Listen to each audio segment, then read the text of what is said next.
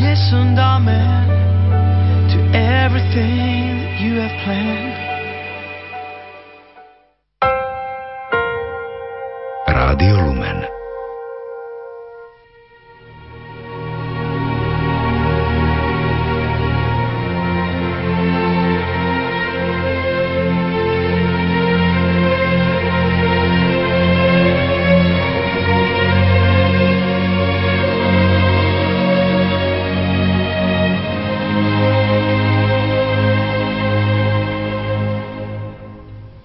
Budeme vyvolaní po mene a bude nás tam veľa. Podkladáme krídla zlomené ku nohám stvoriteľa. A bude mu chcieť každý predložiť to svoje malé sólo. To nasnívané, čo len chcelo byť, i to, čo ozaj bolo. Stvoril som svet, vstúpi nám do reči Boh. Nie tak, aby slúžil naplňovaniu túžob človečích, no aby človek túžil.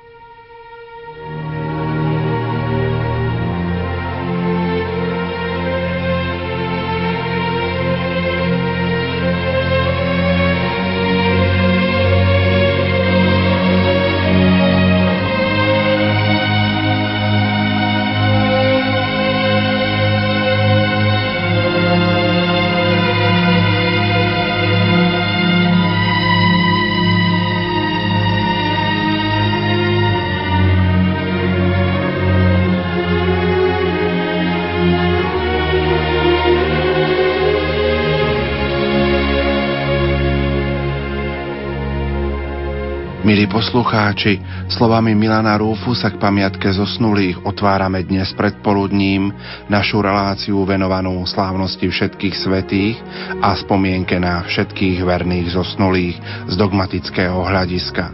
Našim hostom bude profesor dogmatickej teológie Anton Adam.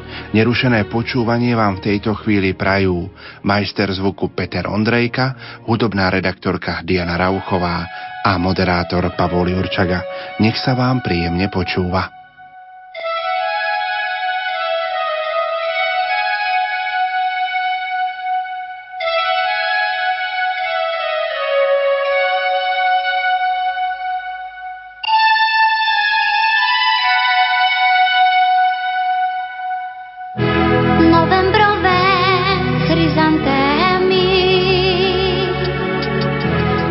Drobučky dáš, smútok nevyprší.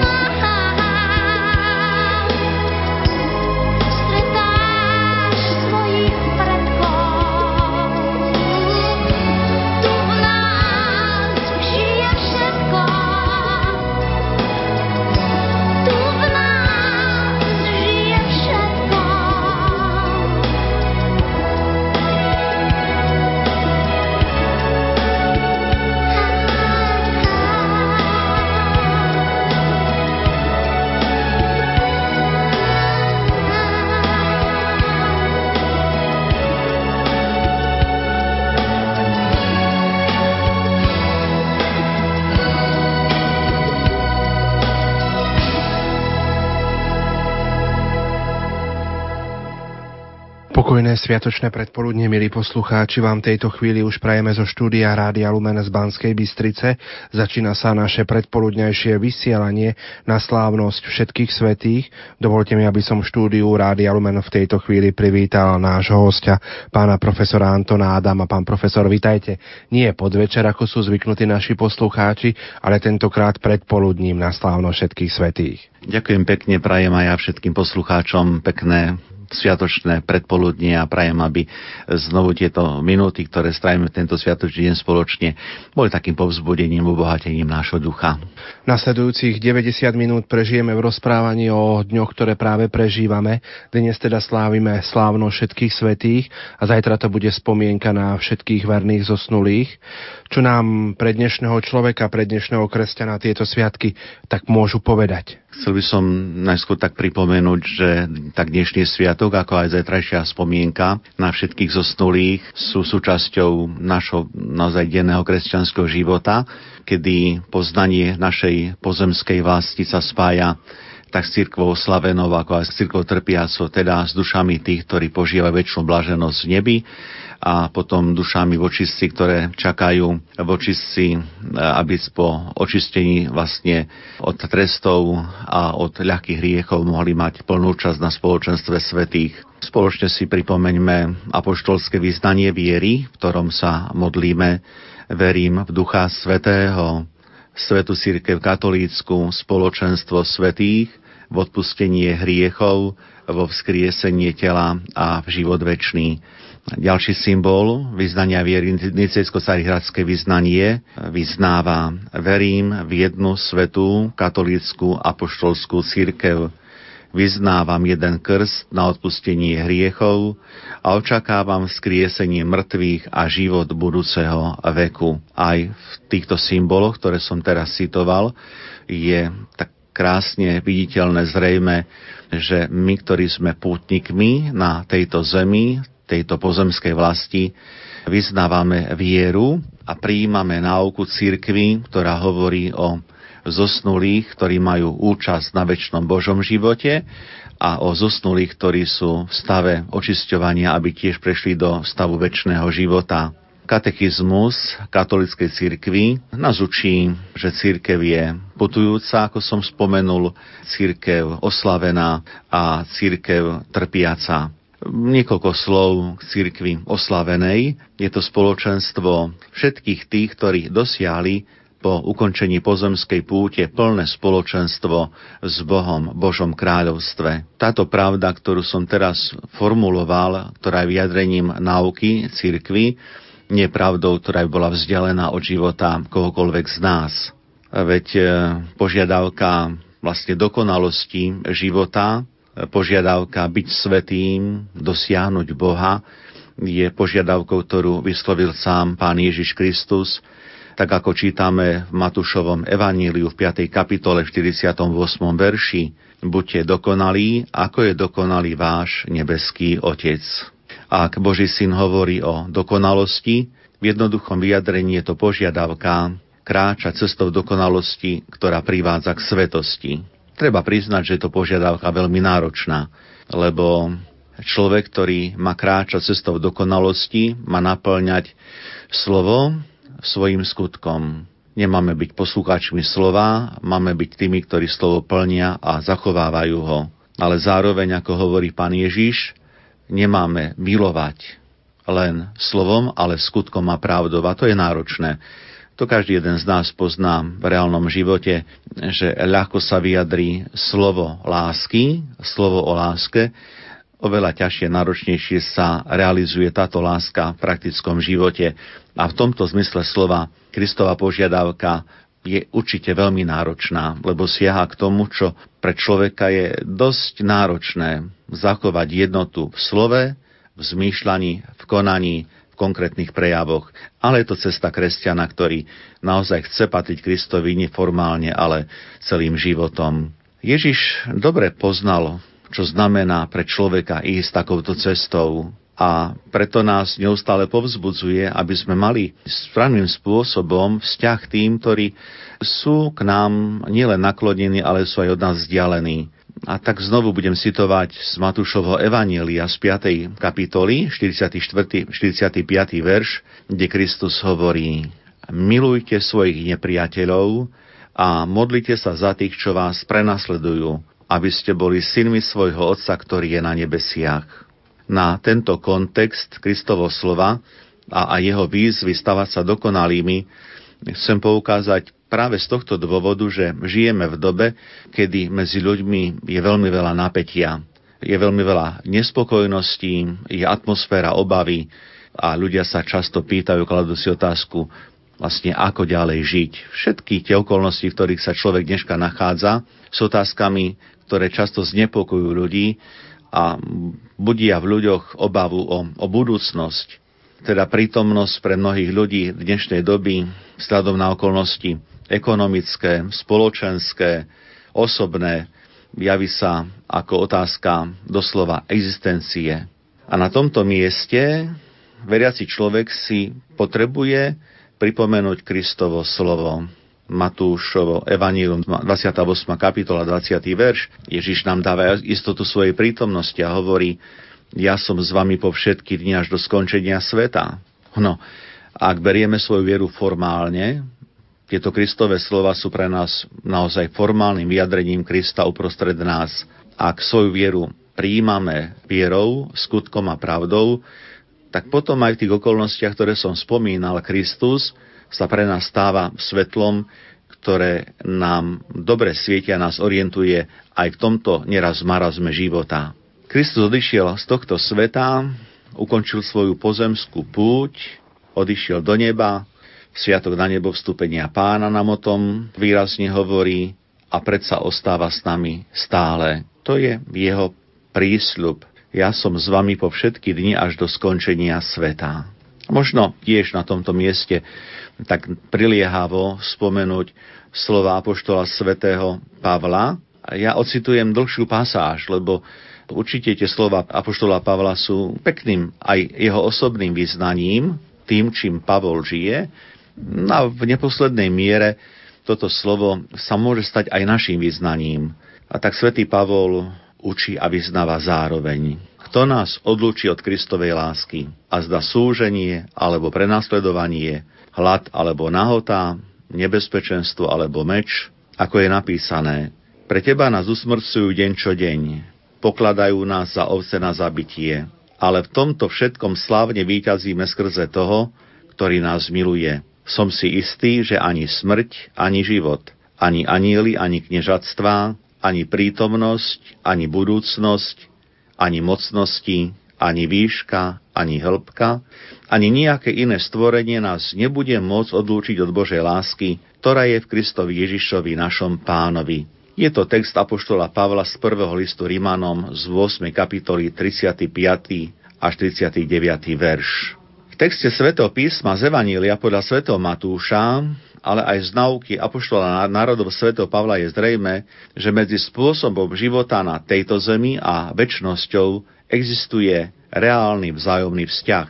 Preto nie je možné sa tváriť, že väčšnosť stojí mimo našu pozemskú skutočnosť. Na tomto mieste naozaj sa dotýkame aktuálne prežívaných dní, keď svetosťou, požiadavkou byť dokonalými v živote, máme smerovať k plnému životu v Bohu. Pozemský a väčší život sú dva dimenzie tej istej ľudskej existencie.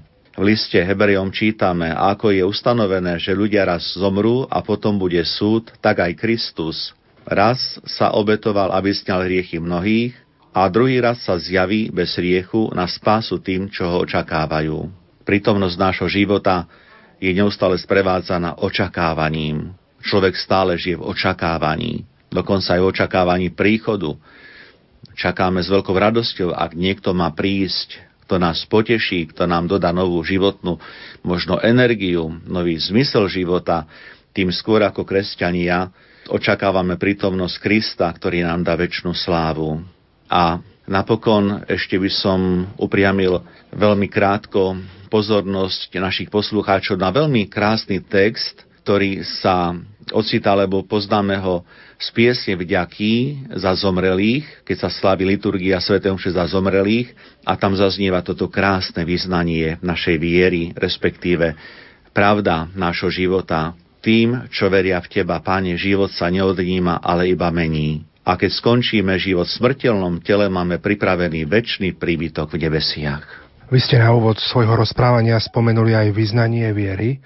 Práve vo vyznaní viery sa modlíme, verím, spoločenstvo svetých a odpustenie hriechov. Ako si túto vetu môžeme tak bližšie rozložiť, respektíve priblížiť? Ako ju chápať? Pred chvíľkou som zajste spomenul výzvu samotného Božieho Syna, aby sme sa stávali dokonalými, svetými a na to nadvezuje aj vami položená otázka – Iste by sme boli prekvapení, keby nás niekto nazval svetým.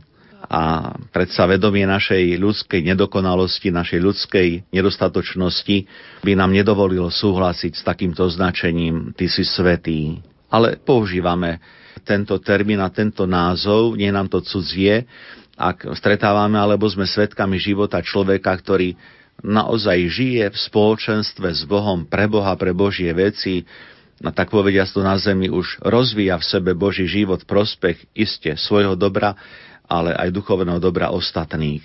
Je znovu potrebné pripomenúť trošku tá genézu vôbec toho slovka termínu, termínu svetý. Totiž na začiatku všetci veriaci, na začiatku teda prvotnej cirkvi, všetci veriaci, ktorí prináležali do cirkvi, boli označení týmto menom svetý. Zvláštne. Ja to aj trošku doložím, kde to nachádzame. Týmto termínom svetý si poslúžil apoštol svätý Pavol, keď sa obracal k členom kresťanských spoločenstiev, medzi ktorými pôsobila tak v liste Pezanom, čítame jeho pozdrav. Pavol začína takto. Pavol, z Božej vôle apoštol Ježiša Krista, svetým v Efeze a veriacim Kristovi Ježišovi. Na ďalšom mieste v druhom liste Korintianom Pavol začína takto. Pavol z Božej vôle Apoštol Ježiša Krista a brat Timotej Božej cirkvi v Korinte aj všetkým svetým v celom Achajsku. Skutky apoštolské pri opise histórie rodiacej sa cirkvi taktiež Ježišových nasledovníkov nazývajú svetými. Slovko svetý pochádza z latinčiny. Sanctus označuje človeka, ktorý po zjednotení s Kristom sa stáva príbytkom Ducha Svetého. I keď Ježiš hovorí, buďte dokonali, buďte svetí, vlastne hovorí a pozýva nás tomu, aby sme boli plní Božieho ducha, plný Ducha Svetého. Je to človek, teda, ktorý je v stave Božej priazne. A Božia priazeň, to je stav milosti posvedzujúcej. A človek, ktorý je vlastníkom milosti posvedzujúcej, je človek, ktorého duša je v plnom a pravom zmysle slova svetá. Aby sme pokojne mohli povedať, človek, ktorý je naklonený pre Boha. Človek, ktorý je ponorený v Boha. Výraz svetý v dnešnej dobe, tak ako ho poznáme, sa však aplikuje na všetkých svetých, ktorí sú v nebi. My keď v bežnom jazyku hovoríme svetý, tak máme predovšetkým na mysli svetých v nebi. Avšak ak v apoštolskom vyznávaní viery vyznávame verím spoločenstvo svetých, odvolávame sa na ten význam slova svety, ktorý som pred chvíľkou spomenul. A tak môžeme vlastne pokročiť ďalej takejto genéze a poukázať na to, že termín spoločenstvo, teda komunio, naznačuje účasť s niekým v jednote chceme poukázať na skutočnosť, že jestvuje jednota a komunikácia medzi dušami, v ktorých je Duch Svetý, teda Duch Krista Ježiša, lebo človek, ktorý je plný Ducha Svetého, je plný Krista. Je to predsa Ježišovo slovo a Ježišov prísľub, pravda, ktorá sa naplňa práve v deň Turíc, k čomu predchádza Kristov prísľub, keď odídem k Otcovi, zošlem vám ducha, ktorý vás bude viesť, ktorý vás vyučí všetkej pravde. Takýto kontakt, aj zjednotenie v prvom rade sa dotýka na samotných členov cirkvi tu na Zemi. Ak som spomenul už pred niekoľkými minútami, že sme cirkvou putujúcou, teda cirkvou, ktorá je členov pútnikov na tejto zemi, naznačujeme, že neustále sa nachádzame akoby v stave zápasu s riechom a nedostatkom poznania. Aj keď sa dopúšťame hriechu, nevylučujeme sa zo spoločenstva svetých. Tu si treba uvedomiť, že aj keď páchame hriech, zostávame stále svojím spôsobom otvorení pre Boha. Alebo ešte iným spôsobom to vyjadrím. Aj keď sme hriešni a dopúšťame sa hriechu, svojim hriechom, pokiaľ to nie je vyslovne hriech neverí, nestrácame svoju vieru. Nemôžeme povedať, že by hriešný človek stratil vieru. Sú prípady, kedy hovoríme o nevere, ale to je výslovný hriech neverí, odlučenia alebo odpadu od, od viery a to je úplne e, zase iná dimenzia, iný rozmer života. Ak sme teda otvorení pre Boha, ak máme Božieho ducha, ducha Kristovho, napriek hriechu, ktorého sa človek môže dopustiť, sa síce naruší kontakt a duchovná výmena s ostatnými členmi cirkvy, avšak nikdy sa nepreruší kontakt s Bohom, lebo Boh sa človeka nikdy nevzdáva. Duše, ktoré sú v stave očisťovania, patria tiež do spoločenstva svetých. Vyznanie našej viery, keď hovoríme o spoločenstve svetých, tak vidíme, že má už vlastne tu tretí rozmer, tú tretiu dimenziu. Najskôr som spomenul svetých, tak ako naznačuje apoštol svätý Pavol vo svojich pozdravoch, kedy svetými označuje vlastne tých, ktorí veria v Krista. Potom sme si spomenuli akoby druhý rozmer, vlastne svetých, to sú tí, ktorí sú v Božom kráľovstve. A teraz prichádzam k označeniu svetý, v kontexte vyznania viery vo vzťahu k tým, ktorí sú cirkvou bojúcov alebo cirkvou, ktorá vlastne trpí, cirkvou očistci, lebo aj tieto duše, pretože sú v stave očisťovania a po očistení dvojdu k plnosti Boha, aj tieto duše v istej miere, ktorá zodpoveda stavu ich dokonalosti, sú vlastníkmi Božieho ducha. Je to iste trochu tak náročnejšie, lebo keď hovoríme o svetých, v tom zmysle blažený Bohu, tak tu nie je žiadna pochybnosť a sa nám uvažuje, rozmýšľa veľmi jednoducho a jednoznačne. Ale možno som aj našich poslucháčov trošku tak prekvapil, keď hovorím, že aj duše vočistci vlastne majú Božiu milosť, ale čo je samozrejme iste teologicky správne, lebo ak by nemali Božiu milosť, tak by nemali vlastne vôbec šancu dospieť plnosti Boha. Takže aj tie duše, ktoré sa očistujú primerane svojmu stavu, sú vlastníkmi Božej milosti a práve preto sú na ceste k tomuto plnému spoločenstvu. Tieto duše vočistci nemôžu mať plnú účasť na Bohu, ale Duch Svetý je v nich už prítomný na veky. Pri poslednom súde aj tieto duše, ktoré parúzia, teda druhý Kristov príchod, zastihne vlastne vočistci budú zjednotení vlastne s cirkvou tak putujúcou, ako aj oslavenou. Napokon chcem iba skonštatovať, že to pekné význanie našej viery, verím spoločenstvo svetých, vlastne vidíme, že zahrňa akoby komplex všetkých duší, ktoré sú vlastne pútnikmi na zemi a veria v Krista, sú dušami, ktoré sú oslavené v Bohu a napokon duše, ktoré sú vočistci a medzi tak povediac, týmito vetvami jednej cirkvi, jedného spoločenstva je vzájomná komunikácia. Obrazne povedané, ako tá komunikácia vyzerá? No predsa tak, že my sa vlastne obraciame k svetým a prosíme, aby oni sa prihovárali za nás. Teda svety sú našimi orodovníkmi a zároveň my sme tí, ktorí prosia za duše vočistci a splňame úlohu prostredníkov v zmysle modlitieb a prozieb aby Boh naplnil svojou láskou milosťou to, čo tieto duše potrebujú.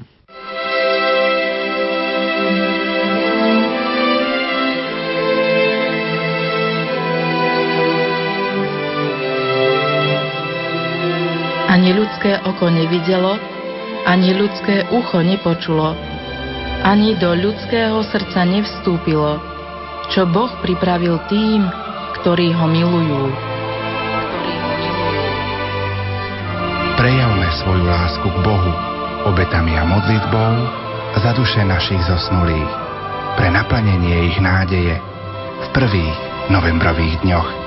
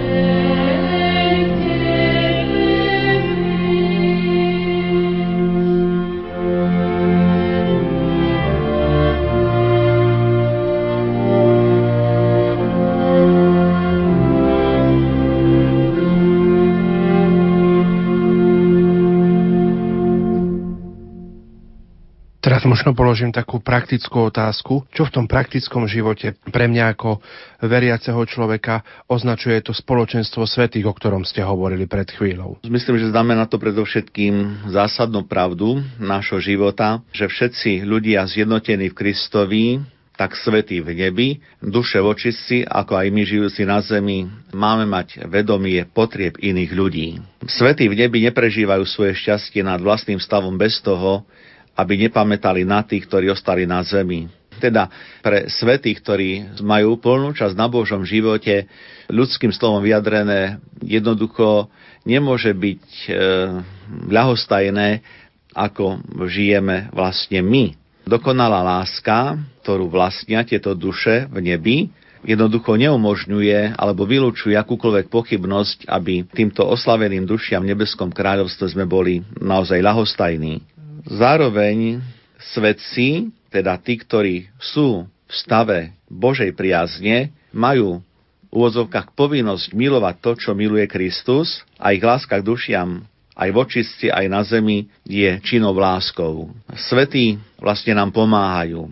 Svetí sú tými, ktorí sú pomocou na našej púti k sláve, k väčšnej hodnote.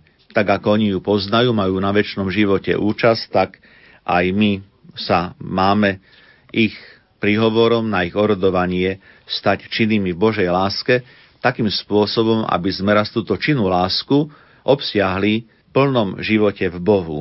Takisto praktický život pre človeka na tejto zemi znamená veľmi intenzívny alebo intenzívne otváranie sa pre Božie veci, aby naša modlitba, ktorou sa obraciame k Bohu, bola modlitbou nie len vlastne pre naše potreby, ale aj pre potreby vlastne druhých ľudí. Ak hovorím druhých ľudí, tak zaiste ľudí, ktorí takisto sú súputníkmi môjho života tu na zemi, ale potom aj pre duše vočistci. Práve preto, že som spomínal, že je tu vlastne komunikácia medzi dušami, ktoré sú v nebi, ktoré sú v očistci a nami, ktorí žijeme tu na zemi, tak práve z tohto dôvodu vyznanie viery nie je iba slovným vyjadrením nejakej teologickej alebo dogmatickej pravdy vierovky cirkvy, ale má nás povzbudiť, posilniť v tom, aby sme intenzívnejšie prežívali toto spoločenstvo svetých, teda tých, ktorí sú zjednocovaní v Kristovi a sú zjednocovaní pre vzájomnú vlastne jednotu. Ako preukazovať úctu svetým. Ak počas pozemského života sa máme navzájom ctiť, vážiť si jeden druhého, čo sú asi také základné požiadavky našho bytia, tak na tomto vzťahu vzájomnej úcty, rešpektu nič nemení ani pravda, že niektorí nás predišli do väčšnosti, ako sme spomínali, majú spoločenstvo s Bohom. Teda svetí tom význame zjednotený s Bohom. A katolická církev vlastne pozná, aj praktizuje kult svetých, kult, ktorý má byť teologicky jasný, prakticky priezračný a predovšetkým úcta, kult, ktorý je zrozumiteľný pre tých, ktorí sú svetkami tohto kultu. Lebo ak slavíme sviatok všetkých svetých a pamätáme na našich zomrelých, je prirodzené, že aj voči týmto dušiam zomrelých, ktorí boli možno pred niekoľkými týždňami, mesiacmi či rokmi ešte tu v tomto svete, voči ním takisto máme zaujať ten správny postoj. Chcem zdôrazniť, že úcta, ktorá je prejavovaná svetým, je úctou, ktorá nie je stotožnená s úctou k Bohu. Teologicky sformulované, ak hovoríme o kulte alebo našom vzťahu k Bohu, tak k Bohu sa klaniame avšak úcta k svetým nie, nie je vyjadrená klaňaním, ale jednoducho úctou, pričom o Pane Márii alebo vo vzťahu k Pane Márii hovorím o tzv. nadúcte. Ja využijem túto možnosť, aby som zase povzbudil našich poslucháčov, aby na to pamätali a pokiaľ prichádzame do chrámu, do našich chrámov, aby sme tento vlastne kult svetým prejavili naozaj tak, takým správnym spôsobom, pokiaľ máme naozaj v dohľade a vieme, kde je bohostánok, poklatníme smere k bohostánku aj keď možno je už naboko, ale otočme sa tým smerom, poklaknime. To je prejav našho klaňania, našej úcty k Bohu. Pred obrazom svetých, pred e, možno oltármi, kde sú svetí vyobrazení, tam nie je dôvod ani potreba žiadneho pokľakania, tam vlastne tú úctu prejavíme, povedzme, trošku úklonom hlavy. Ale predovšetkým sa tu jedná o to, aby vzťah k svetým bol vzťahom, z ktorého pre nás, veriacich kresťanov, vyplýva taká pekná požiadavka, možno povzbudenie, žiť spôsobom, ktorom vieme prekonávať s Božou pomocou prekážky života a dospievať k dokonalosti. Ja som totiž veľmi rád, že doba alebo éra životopisov svetých, kedy autori písali životopisy spôsobom, tak povedia sa budil dojem, že svetý akoby skoro nemal žiaden nedostatok a od svojho narodenia po smrti žil bezproblémovým životom. Ja som naozaj rád, že táto doba pominula a som veľmi rád, že sa objavujú životopisy ak to tak poviem, kritické, ktoré nám predstavujú svetých ako ľudí, ktorí sa stali svetými nie preto, že od kolísky nepoznali žiaden problém, ale stali sa svetými preto, lebo s pomocou Božou a s takou stálou otvorenosťou pre Boha vlastne boli schopní prekonať svoje vlastné nedostatky, svoje slabosti, aj svoje hriechy a zostať vernými vlastne členmi Kristovho spoločenstva. Naozaj o tom je svetosť. Je teda potrebné si uvedomovať, že prejav voči svetým v konečnom dôsledku nie je iba prejavom k tým, ktorí sú vyhlásení oficiálne za svetých, teda kanonizovaní, ale vidíme, že týmto spôsobom primeranú úctu vlastne k svetým, ako som už dnes hovoril, vlastne máme prejaviť všetkým tým, ktorí už opustili tento svet a určite ešte sa dotkneme tejto témy dnes, ale v túto chvíľu toto považujem za nevyhnutné zdôrazniť, lebo tak ako prináleží vlastne úcta svetým, ktorí sú oficiálne vyhlásení církvou, tak určite naša úcta patrí všetkým tým dušiam, ktoré síce oficiálne církvou uznaní nie sú za svetých, ale žili spôsobom, že sú v Božom kráľovstve. Aj týmto smerom by som chcel povzbudiť a prosme možno aj tých našich najbližších, ako orodovníkov, ako tí, ktorí sa prihovárajú za nás pred Božou tvárou, aby naša úcta bola praktická, teda úcta nie sebecká, ktorá nepamätá na seba, ale vlastne cez príhovor k svetým v ich prostredníctve, aby sme prosili za seba aj za duše zomrelých. Si sám a každý tvoj dých úzko zviera celý svet na teba tlačí svoj hriech. Si sám a kalich plný horkosti zlieva v sebe to všetko, čo nevládzeš niesť. Krvavé kropaje sfarbili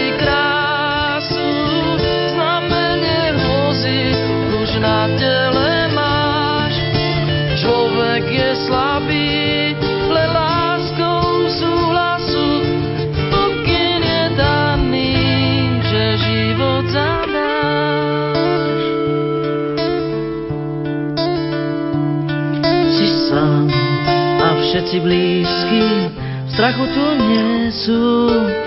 Na kríži pribitý už dosiahaš cieľ. Si sám, od mať i Jan tiež bolesť nesú. Aj otca nie je to, čo vždy s tebou del. Krvavé kropaje sfarbili krát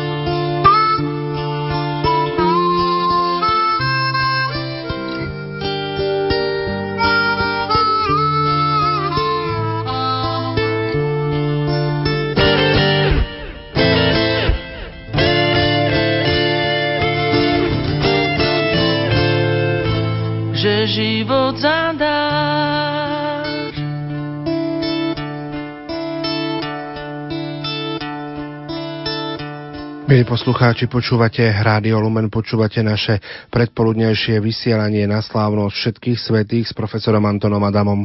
Rozprávame z toho dogmatického hľadiska o týchto dňoch, ktoré prežívame. Čo si môžeme možno na tomto mieste teraz povedať aj o slávnosti všetkých svetých, ktorú prežívame práve dnes? Najskôr, ak hovoríme o Sviatku všetkých svetých, je dobre tak pripomenúť alebo dať informáciu poslucháčom, že od začiatku kresťanstva úcta k svetým ako verejná úcta nebola prejavovaná nikomu. Nebola prejavovaná preto, lebo církev dávala veľký pozor a venovala pozornosť tomu, aby sa vyhla nebezpečenstvu šírenia modlárstva a aby sa zachoval kult výhradne a jedine Bohu. Takže prvotná církev kult svetým ako teda prejav úcty voči svetým nepoznala. Rezonoval kult Boha Otca, Boha Syna a Ducha Svetého.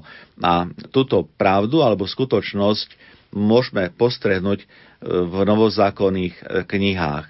Avšak aj v týchto novozákonných knihách do istej miery môžeme badať akoby isté vyjadrenie, akoby takého začiatku kultu, kultu svetým to znamená úcty svetým. Napríklad by som poukázal na Matúšovo evanílium na 11. kapitolu, 7. až 11. verš, kde svojím spôsobom prejavuje sám Ježiš Kristus úctu voči, voči svetému Jánovi Krstiteľovi.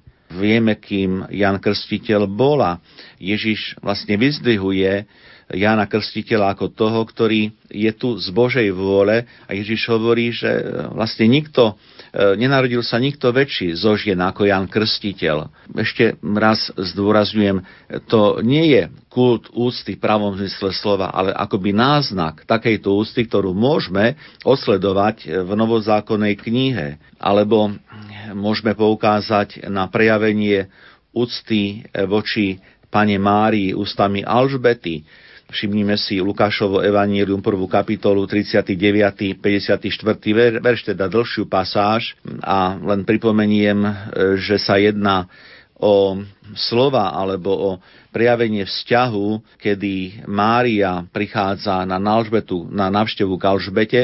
Alžbete vlastne e, rozvíja, tak povediac, monológ, ktorý ale má charakter dialógu s Bohom a vlastne vyzdvihuje skutočnosť toho poslania, ktorým Mária je poznačená. A napokon si pripomeňme slova hymnu Magnificat, ktorý nachádzame tiež v prvej kapitole Lukášovho Evanília, kedy samotná Božia Matka Mária hovorí o sláve, ktorá jej bude preukazovaná.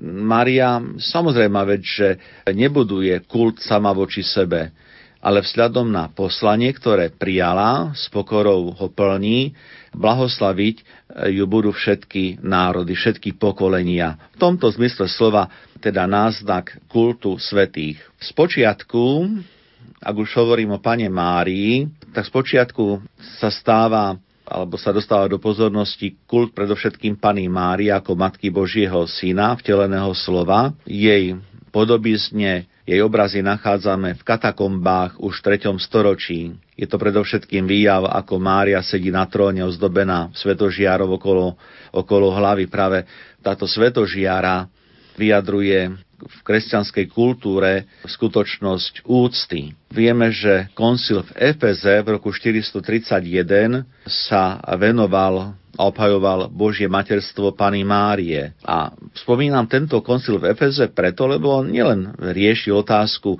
Božieho materstva Pany Márie, ale vďaka tomu, že koncil v Efeze jasne reagoval na pochybnosť Nestória, ktorý hovoril, že Pana Mária nie je pravou rodičkou Krista, boho človeka, ale iba Krista človeka a vyhlásil koncil, že Mária je bohorodička Teotokos, Vďaka aj tejto formulácii, aj tejto pravde prvej marianskej dogme sa v cirkvi začali stavať k úcte Pany Márie chrámy.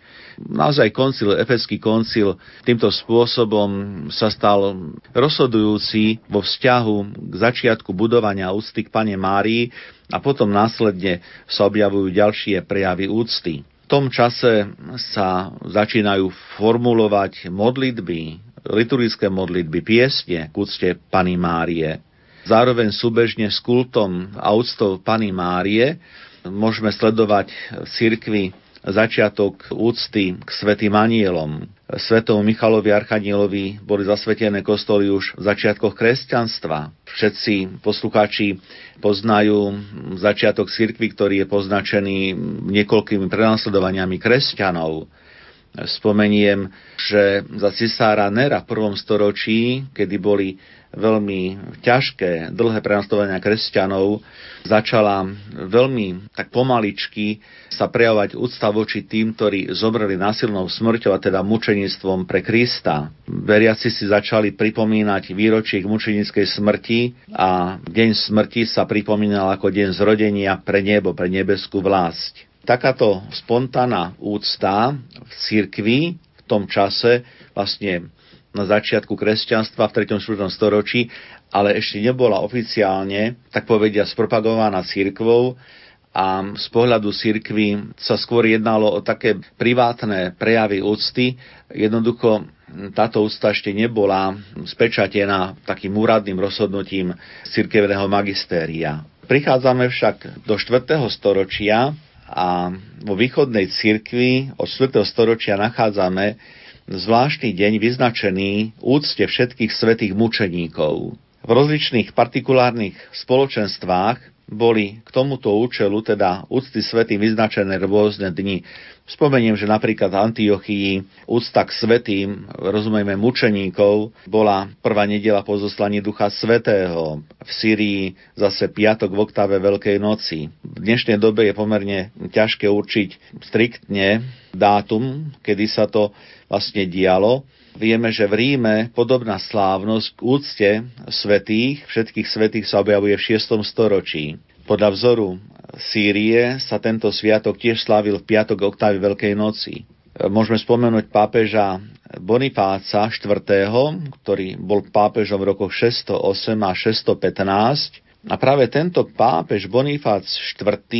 premenil Panteón, teda pohanský rímsky chrám, ktorý bol vybudovaný v prvom storočí pred Kristom, za svetiňu a zasvetil ju Pane Márii, patronke mučeníkov. Dátum konsekrácie tohto chrámu, Pany Márie patronky mučeníkov, 13. máj roku 610, bol určený ako deň úcty Božej Matky, mučeníkov a vyznavačov. O niečo neskôr, v roku 835, pápež Gregor IV.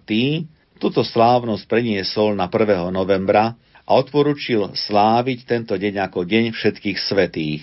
A tak tento nový dátum, 1. november od roku 835, sa čoskoro ujal v celej vtedajšej Európe. Pápež Jan XI v roku 935 ustanovil zvláštny sviatok úcte všetkých svetých a slavenie tohto sviatku ponechal na 1. november. A tak zvláštnym spôsobom sa v tento deň pravovala úcta mučeníkom aj svetým, ktorí boli oficiálne za takých uznaných cirkvou. V súčasnosti sa v tento deň pripomína alebo spomína na všetkých, ktorí dosiahli plnosť spásy, aj keď neboli cirkvou oficiálne vyhlásení za svetých, respektíve neboli kanonizovaní. To je naozaj znovu potrebné aj zdôraziť a uvedomiť si, že dnešný sviatok všetkých svetých nie je teda iba oslavou, prejavením úcty k tým, ktorí boli cirkvou oficiálne vyhlásení za svetých, ale je to úcta k všetkým svetým, ktorí majú spoločenstvo s Bohom, aj keď cirkev ich za takých nevyhlásila. Zajtra budeme sláviť e, spomienku na všetkých verných zosnulých. Čo si o tejto spomienke môžeme povedať tak bližšie, priblížiť si ju? Už som spomenul pri predchádzajúcich vstupoch, že medzi cirkvou putujúcou, oslávenou, trpiacou, taký vzájomný vzťah, vzájomná komunikácia a tak je všetkým známe, že my ako členovia spoločenstva pútnikov na zemi máme povinnosť modliť sa aj za duše vočistci. Hovorím o povinnosti, ale predpokladám, že ak sme ľuďmi lásky, ktorí majú lásku voči svojmu blížnemu, že nie je to pre nás povinnosť, ale, ale jednoducho také poslanie kresťana, ktorý prijíma a teda svojím spôsobom aj dáva a dáva tým, že prináša obety modlitby aj obety svojho života. Sviatok verných zosnulých do cirkevnej praxe priniesol významný benediktínsky opát svätý Odilo Sklin, ktorý zomrel v roku 1048. Z tohto dátumu vidíme, že e, spomienka na všetkých zosnulých je neskoršieho dáta ako Sviatok všetkých svetých, aj keď znovu vzájomne súvisia. Tento benediktinský mních, svätý Odilo, ustanovil v roku 998 tento sviatok najskôr pre svoj benediktinský kláštor, ale táto iniciatíva bola veľmi požehnaná a čoskoro sa z tohto jedného kláštora benediktínov rozšírila po všetkých benediktinských kláštoroch vo Francúzsku a nie iba vo Francúzsku. V 13. storočí sa tento zvyk sláviť zvláštnu spomienku na všetkých, ktorých zomreli, udomácnil v celej katolíckej cirkvi. A práve svätý Odilo ustanovil deň modlitev za zomrelých, deň po sviatku všetkých svetých, teda na 2. november.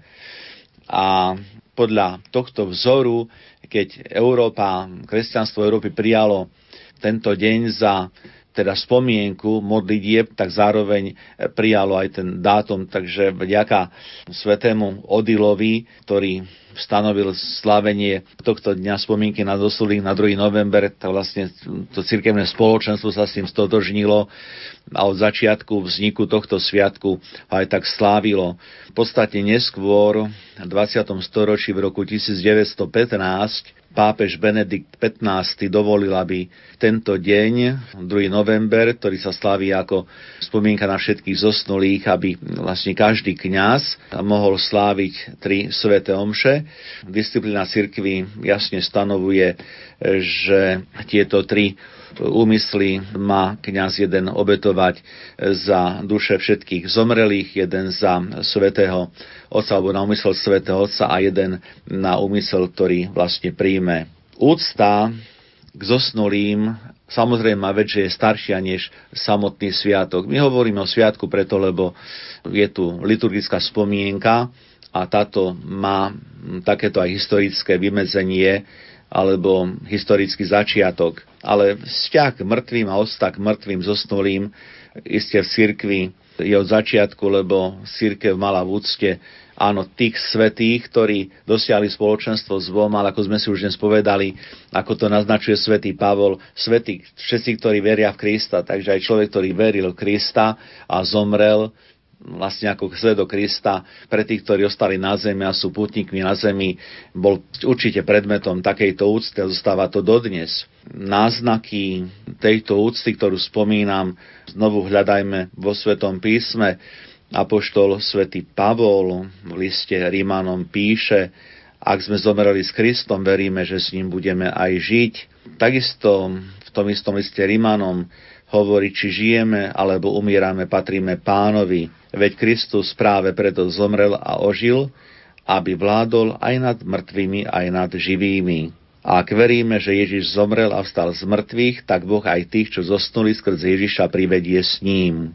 A napokon v prvom liste Korintianom 15. kapitole Apoštol Pavol napísal, ako všetci umierajú v Adamovi, tak zasa všetci ožijú v Kristovi.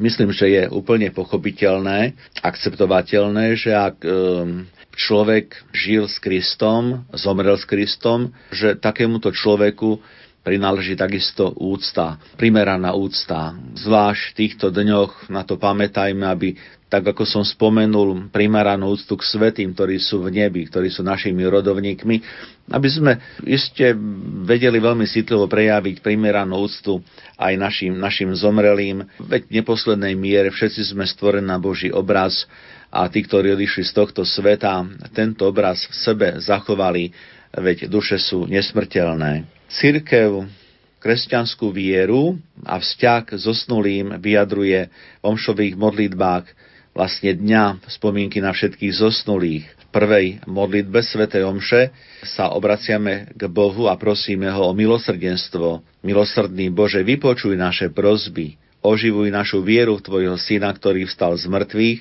aby v nás rastla nádej, že aj našich zosnulých skresíš k väčšnému životu. Alebo tiež Sveta Církev prosí, Milosrdný oče, priveň k sebe našich zosnulých bratov a sestry, za ktorých sme priniesli túto obetu. A keďže si im krste dal účasť na svojom živote, daj im v nebi podiel na väčšnej radosti. Ak teda spomíname, tak spomíname predovšetkým v modlitbe, v obetách a snažme sa, alebo prosme aj o sílu, aby sme týmto spôsobom tak dnešný deň všetkých svetých, ako aj zajtrajšiu spomienku na zosnulých naozaj prežili s takou osobnou vierou, s hlbokou úctou a napokon aj s veľkou vďakou Bohu za tých, ktorí boli svetkami viery pre nás, ale aj za tých, ktorí boli s nami v tomto pozemskom živote.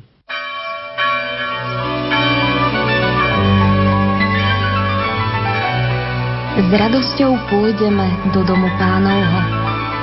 Slávnosť všetkých svetých.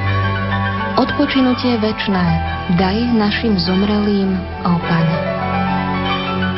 Spomienka na všetkých verných zosnulých. Prežite 1. a 2. november spolu s nami. Prežite ich s Rádiom Lumen. 1. a 2. november S Rádiom Lumen. Svetlo nám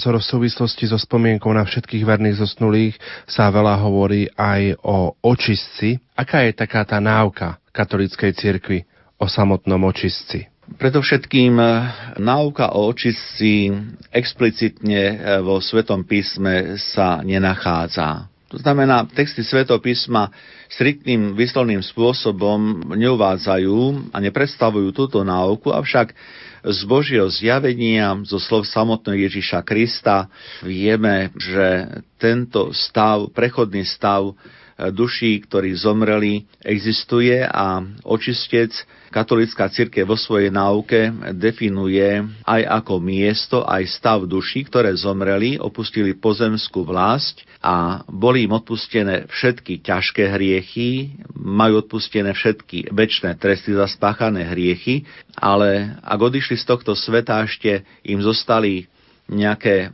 ľahké hriechy alebo dočasné tresty za spáchané hriechy, tak tieto tresty a tieto hriechy sa vlastne odpúšťajú očistci. Duše v očistci sami sebe pomôcť nemôžu.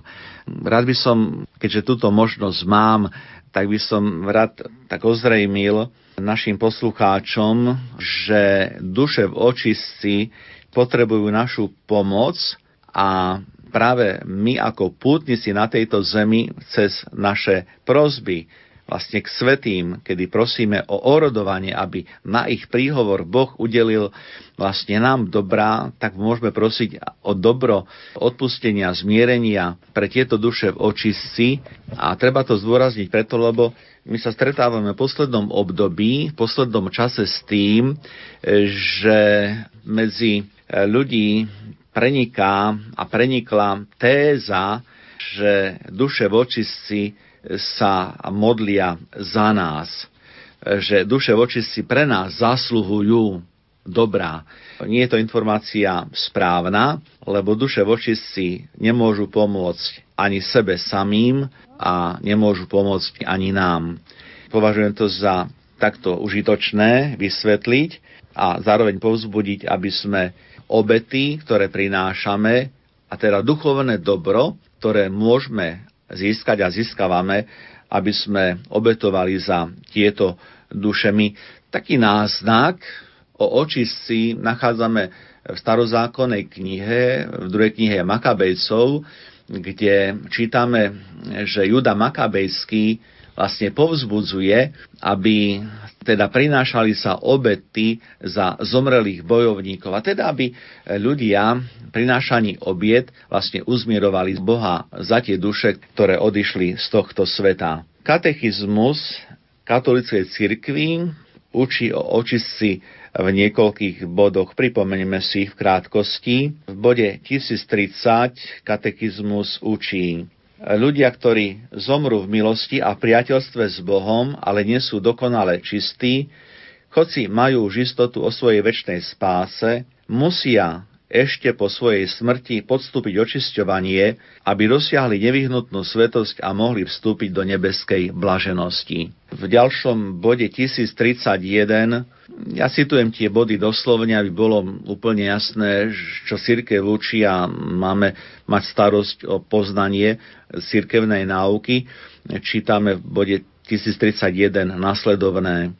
Církev toto konečné očisťovanie vyvolených nazýva očistec. Očistový stav sa zásadne odlišuje od mú, ktorým sú vystavené duše zatratených. Učenie viery očistci formulovala církev hlavne na Florenskom a na Tridenskom koncile v rokoch 1545 až 1563. Tradícia cirkvi, ktorá sa vzťahuje k určitým textom svetopísma, hovorí o očistujúcom ohni. Tu na tento citát katechizmu by som doplnil veľmi dôležitou poznámkou, totiž ak Tridentský koncil formuluje náuku o očistci, tak predovšetkým z toho dôvodu, že zasada tento koncil a rieši mnohé otázky, ktoré vyvolala protestantská teológia. Keďže protestantská teológia sa riadi niekoľkými normami, ako je sola gracia, sola scriptura, sola fides, teda len sveté písmo, len milosť, tak eh, protestanti očiste neuznávajú. Pretože sväté písmo striktne, ako som spomenul, nehovorí o čistci a pretože táto teológia sa riadia vychádza z princípu len sväté písmo, keďže o svetom písme striktná zmienka o čistci nie je, tak protestanti neoznávajú čistec a Trenský koncil túto otázku ozrejmil a uviedol na pravú mieru. Ale čo chcem znovu zdôrazniť, je veľmi sympatické a učme sa tomu, že v týchto dňoch aj v zajtrajší sviatok všetkých zosnulých naši bratia protestantských cirkví veľmi intenzívne prosia a modlia sa vlastne za duše tých, ktorí sú na tejto zemi, teda za seba, aby dokázali žiť tak, aby dosiahli spoločenstvo v Bohu.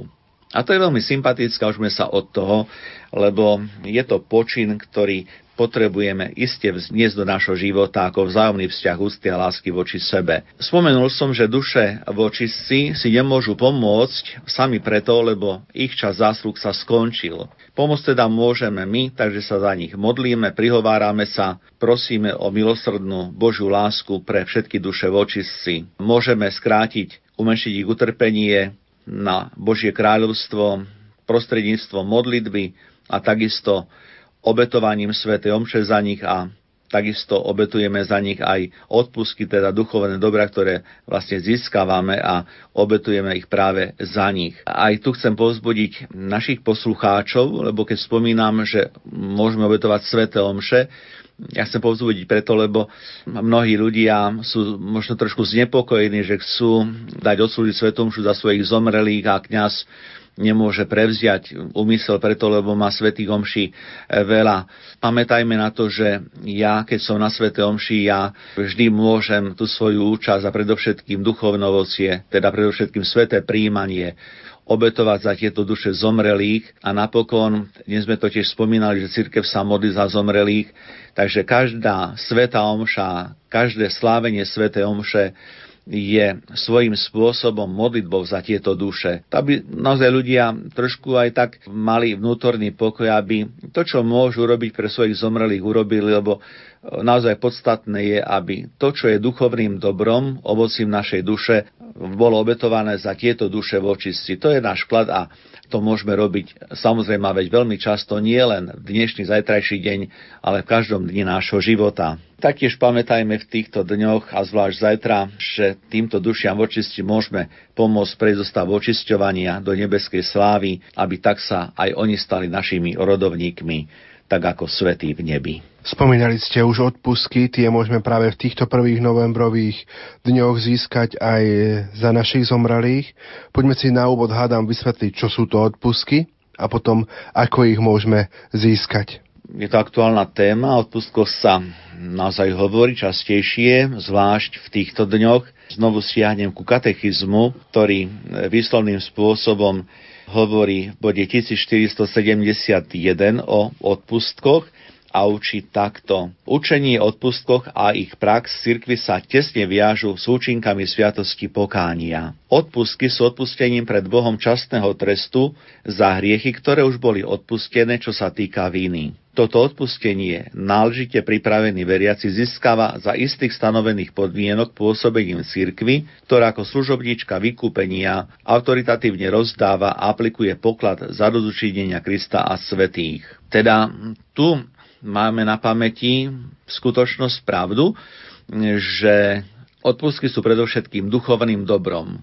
Môže ich získať človek, ktorý obetuje úkon, modlitbu, obetuje svetú omšu a to duchovné dobro, ktoré on získava, aplikuje vlastne pre tieto duše a církev, ktorá je vlastne tak povediať správkyňou duchovného dobra, lebo také poverenie dostáva od Krista, ona vlastne rozdeluje, alebo teda udeluje tieto odpustky dušiam v očistci. V ďalšom katechizmus objasňuje túto náuku a hovorí, aby sme pochopili túto náuku a prax cirkvy, treba brať zreteľ na to, že hriech má dvojaký následok. Ťažký hriech nás pozbavuje spoločenstva s Bohom a tým nás robí neschopnými väčšného života, pozbavenie ktorého sa nazýva väčší trest za hriech. Na druhej strane, každý hriech aj všedný zapričuje nezdravé pripútanie k stvoreniam, ktoré potrebuje očisťovanie, či už tu na zemi alebo po smrti, v stave nazývanom očistec. Toto očisťovanie oslobodzuje od tzv. časného trestu za hriech. Obidva tieto tresty sa nemajú chápať ako nejaký druh pomsty, ktorou Boh postihuje zvonku, ale ako niečo, čo vyplýva zo samej povahy hriechu. Obrátenie, ktoré pochádza z vrúcnej lásky, môže dosiahnuť úplné očistenie hriešnika, takže už nezostane nejaký trest. A následne v bode 1473 katechizmus hovorí, Odpustenie hriechu a obnovenie spoločenstva s Bohom má za následok odpustenie väčšných trestov za hriech. Ale väčšie tresty za hriech zostávajú. Kresťan sa má snažiť prijímať tieto časné tresty ako milosť tým, že trpezlivo znáša utrpenia a skúšky každého druhu a keď nadíde chvíľa tým, že bude pokojne čeliť smrti, má sa usilovať, aby skutkami milosrdenstva a lásky ako aj modlitbou a rozličnými kajúcimi skutkami úplne odložil starého človeka a obliekol si človeka nového. Tu znovu je dôležité si uvedomiť, že odpustky sú veľkým darom církvy. A tento dar církvy je udelovaný týmto dušiam pre zásluhy, ktoré človek získava zaiste tým vlastným pričinením obety, modlitby a zároveň aj na príhovor svetých, ktorí sú v spoločenstve. Preto nech tá komunikácia cirkvy putujúcej nás tu na zemi s cirkvou oslavenou v nebi a s cirkvou trpiacou je takým znakom, že spoločne chceme prísť k Bohu. Čiže my tie odpusky môžeme od Boha získať prostredníctvom cirkvi, ako ste rozprávali. Áno, prostredníctvom cirkvi, lebo cirkev na základe vlastne moci kľúčov, ktorú vlastne prijíma od Krista, je poverená vlastne tým, aby z toho duchovného dobra, to je tak povediac, je bohatstvom všetkých tých, alebo je to bohatstvo tých, ktorí vlastne prinášajú obety, modlia sa, aby vlastne z tohto, tak povedia, spoločného bohatstva udelovala tým, ktoré to najviac potrebuje. To sú vlastne duše vočistci. Isté, my ľudským slovom nedokážeme vyjadriť túto pravdu, lebo iba Boh vie a Boh pozná, ktoré duše koľko potrebujú. Určite zvlášť naši poslucháči, ktorí trošku už sú z dlhšieho veku, si pamätajú povedzme na modlitebné knižky alebo modlitebníky, kde za modlitbou alebo za nejakým úkonom sme mohli v zátvorke nájsť vyjadrenie, číselné vyjadrenie dní, označenie dní a napísané, hovorím príklad, napríklad 100 dní odpustkov. Táto stať alebo takéto vyznačenie malo nejak tak napovedať, že príslušný úkon a získané príslušné dobro zodpovedá vlastne tomu, že vďaka tomuto úkonu, tomuto dobru sa dušia vočistí alebo duši očistí umenšuje ten pobyt, jednoducho povedané, o tých 100 dní, ale nie je to vyjadrenie ani dobré, ani správne, preto sa opustilo, lebo stádom na to, že duše vočistci už vlastne majú účasť na väčšnosti, tak časovou reláciou je veľmi ťažko vyjadriť a stanoviť, definovať, akú mieru tak povediať, z toho trestu majú zniženú alebo nie. To naozaj nechajme na tú Božiu spravodlivosť, milosrdenstvo. A ja sa niekedy stretávam s takou otázkou, no dobre, a čo keď ja sa modlím za duše svojich blízkych a dávno sú v nebi a sa stále modlím za nich, no čo vlastne s tým ti odpustky pre koho? To je práve ten poklad, ktorý sa, tak povediať, zväčšuje a keď už duše tých, ktorí, za ktorých sa im modlíme, to nepotrebujú, tak mm, Pán Boh to na príhovor cirkvi privlastní dušiam, ktoré to zvlášť potrebujú. Ja by som rád pripomenul, aj keď v našich chrámoch v týchto dňoch sa to vyhlasuje, hovorí o tom, ale ja by som rád povedal, akým spôsobom môžeme získať plnomocné odpustky pre duše vočistci, prvá taká základná vec je, že veriaci, ktorí v deň spomienky na všetkých svetých zosnulých nábožne navštíví kostol alebo kaplnku a pomodli sa modlitbu pána, teda modlitbu očenáš, vyzná vieru, pomodli sa vyznanie viery, verím Boha, tak pri týchto úkonoch môže veriaci získať úplné odpustky, ktoré sa privlastňujú dušiam voči si. Tieto odpustky možno získať od poludnia dnešného dňa, to znamená 1. novembra, až do polnoci spomienky všetkých zosnulých, teda do polnoci 2. novembra.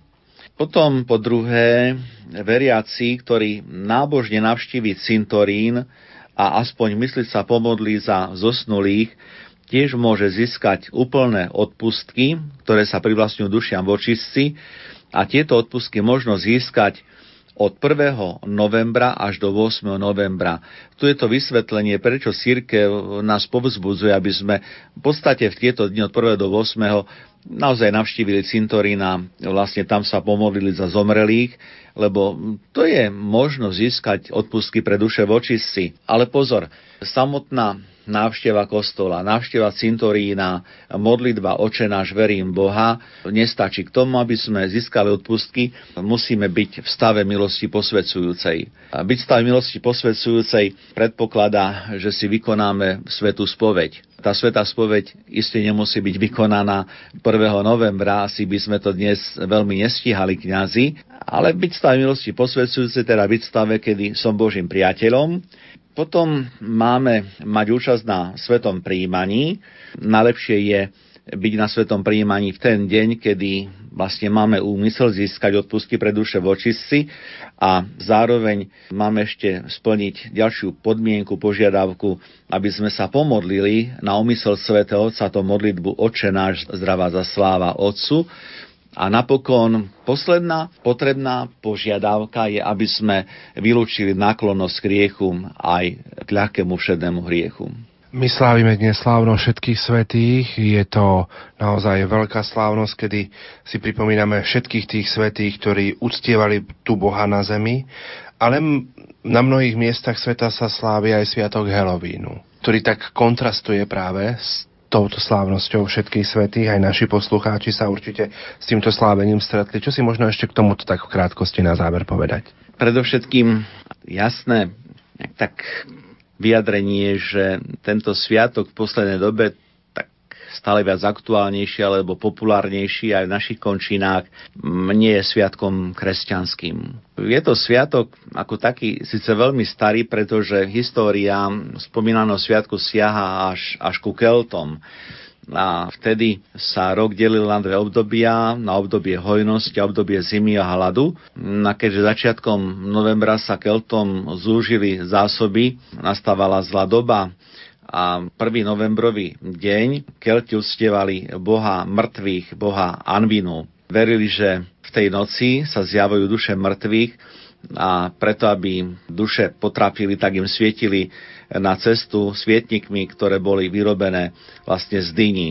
Na Kelti verí, že duchovia sa vracajú domov, aby za pomoci žijúcich svojich príbuzných prekročili hranicu zemi mŕtvych. Preto si živí sa prezlíkali do, do starých šiat a malovali si tváre, aby do nich vlastne nevstúpili zli duchovia. Takejto alebo tejto noci sa, sa hovorilo noc Samhain. V roku 43 po Kristovi keltské územia ale okupovali rímske vojská. No a tak sa stalo, že ako to už býva zvykom, že tie keltské zvyky, ktoré boli vyslovne pánskeho charakteru, začali vlastne prenikať aj medzi rímske vojska, medzi rímske legie a postupne začal tento sviatok slaviť aj medzi, medzi Rímanmi, čo je paradox, ale je to pravda. Neskôr k svietníkom a ohňom pribudlo ovoci a obilie, No avšak e, pápež Bonifat IV práve v súvislostiach s dnešným sviatkom všetkých svetých predovšetkým iste chcel trošku, alebo nie, že trošku chcel obmedziť vplyv vlastne tohto sviatku, kedy sa vlastne úplne mimo akúkoľvek náuku cirkvi praktizovali pohanské zvyky a tak zdôrazňoval potrebu obracať pozornosť k tomu, čo je naozaj kresťanské a teda Bonifác IV. striktne tento sviatok, pohanský sviatok, odmietol. To, že sa udomácňuje u nás, iste má svoj dôvod v prenikaní rozličných prúdov kultúr do našho národa. Asi veľmi ťažko je niekomu zakázať slávenie takéhoto sviatku, ale aby som predovšetkým namiesto zákazu a zakazovania. Predovšetkým rád povzbudil všetkých našich poslucháčov, že tak ako sme si ozrejmili aj podstatu, povahu Sviatku všetkých svetých a povahu spomienky na všetkých zosnulých, aby to slávenie týchto dní naozaj malo charakter kresťanský, držme sa toho, čo je naukou v církvi a majme také pekné, jasné rozpoznanie toho, čo je kresťanské a čo nie je kresťanské. Pán profesor, blíži sa záver našej relácie nášho predpoludnejšieho vysielania na slávnu všetkých svetých. V týchto dňoch aj mnohí z našich poslucháčov, aj my osobne navštevujeme hroby našich blízkych, spomíname na miesta, kde sme možno prežili svoje detstvo, kde sme vyrastali na svojich drahých zosnulých, ktorí možno v tom uplynulom roku odišli už do väčšnosti a nie sú medzi nami. Čo by ste na záver tak aj odporúčali a aj poradili našim poslucháčom, ako prežiť tieto dni, keď navštevujeme tieto posvetné miesta cintoríny? Tých slov by bolo asi viacej, ale v závere našej relácie by som veľmi rád odozdal poslucháčom možno aj takú osobnú skúsenosť, alebo prejavil naozaj osobnú túžbu, túžbu kňaza, túžbu kresťana, túžbu človeka, ktorý mal tiež svojich blízkych na tejto zemi a svoje väčšnosti. Mám predovšetkým veľkú túžbu, aby sme v týchto dňoch na našich cintorínoch vo svojich prozbách prosili o milosrdenstvo a ak môžem vysloviť túto myšlienku a myslím, že áno, určite áno, bol by som veľmi rád, keby naši veriaci v týchto dňoch pri spomienke na zosnulých, predovšetkým na zosnulých, keby si tak dokázali uvedomiť, že napriek ľudským slabostiam a biedám sme s našimi zosnulými prežili veľmi veľa krásnych chvíľ. Je to pre mňa vždy bolestné, keď sa ľudia stretávajú, hovoria o nebohých a vyťahujú len same negatívne veci. Myslím si, že toto by nemalo mať nejaký veľký priestor v týchto dňoch. Samozrejme vec, že každý človek sa dopúšťa hriechu, slabosti, ale ako hovorím, majme to na pamäti a skôr poďakujeme Pánu Bohu, že sme aj cez životy našich blízkych a zomrelých mohli niečo zažiť, určite aj krásne, pozitívne. To je jedna vec, ktorá mi tak leží na srdci, lebo je to také bolestné, keď sa stretávame a hovoríme štýle a on bol taký a taký a taký. Však každý nosíme vo svojom živote aj takéto ostne bolesti. A druhá vec, ktorá mi leží naozaj na srdci, lebo som sa s tým stretával vždy počas týchto dňa stretávam aj medzi veriacimi sa nejak tak udomácnilo také štilizovanie, že pri otázke, čo budeš robiť a kde ideš, mnohí aj kresťania odpovedajú, no pôjdeme páliť sviečky. No, páliť sviečky. Tú sviečku môžeme zapáliť kedykoľvek a kdekoľvek. Zmysel tej sviece, ktorú zapalujeme a toto tak zvlášť chcem zdôrazniť, to je symbol Krista. Keď zapalujeme sviecu na hrobe, tak predovšetkým preto, že v danej chvíli môžeme tak intenzívnejšie pamätať na slova, ktoré zaznievajú v liturgii Bielej soboty. Kristus, svetlo sveta. A ak vtedy církev odpovedá Bohu vďaka, tak pri tom hrobe, ako som už naznačil, zapalíme sviecu, modlíme sa. Ďakujme Bohu za týchto ľudí, ktorých sme mali, ktorí tu boli a nie sú a zároveň si uvedomme, že e, sme im pripodobnení. Tak ako to pre zmenu zaznieva v liturgii Popolcovej stredy. Pamätaj, že praxi a na prach sa obrátiš. Nech tieto dni sú poznačené takouto osobnou vierou a nech sú pre nás inšpiráciou žiť vo svetle Kristovom a byť ľuďmi aj deťmi svetla.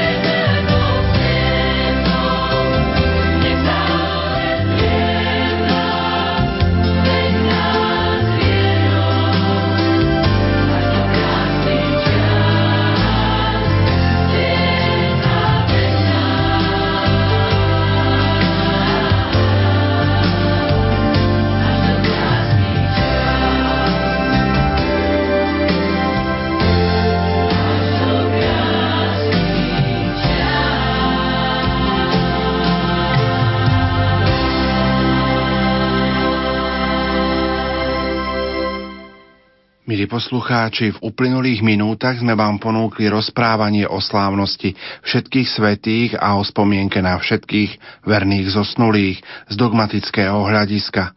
Našim hostom bol profesor dogmatickej teológie Anton Adam. O 12. hodine vám v našom vysielaní ponúkneme oznámenie termínu a exercitátora predvianočnej rozhlasovej duchovnej obnovy Rádia Lumen. Za pozornosť vám v tejto chvíli ďakuje vysielací tým, majster zvuku Peter Ondrejka, hudobná redaktorka Diana Rauchová a moderátor Pavol Jurčaga.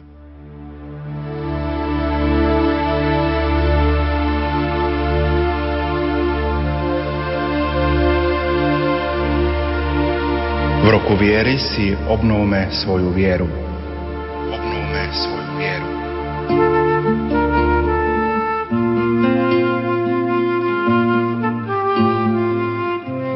Veríte v Boha Otca Všemohúceho, Stvoriteľa neba a zeme?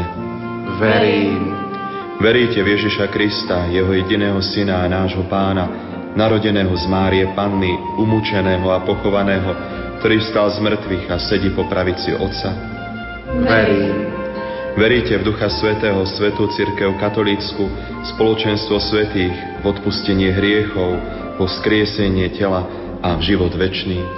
Verím.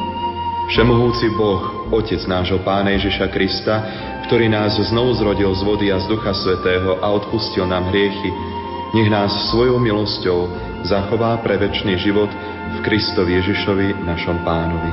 Amen.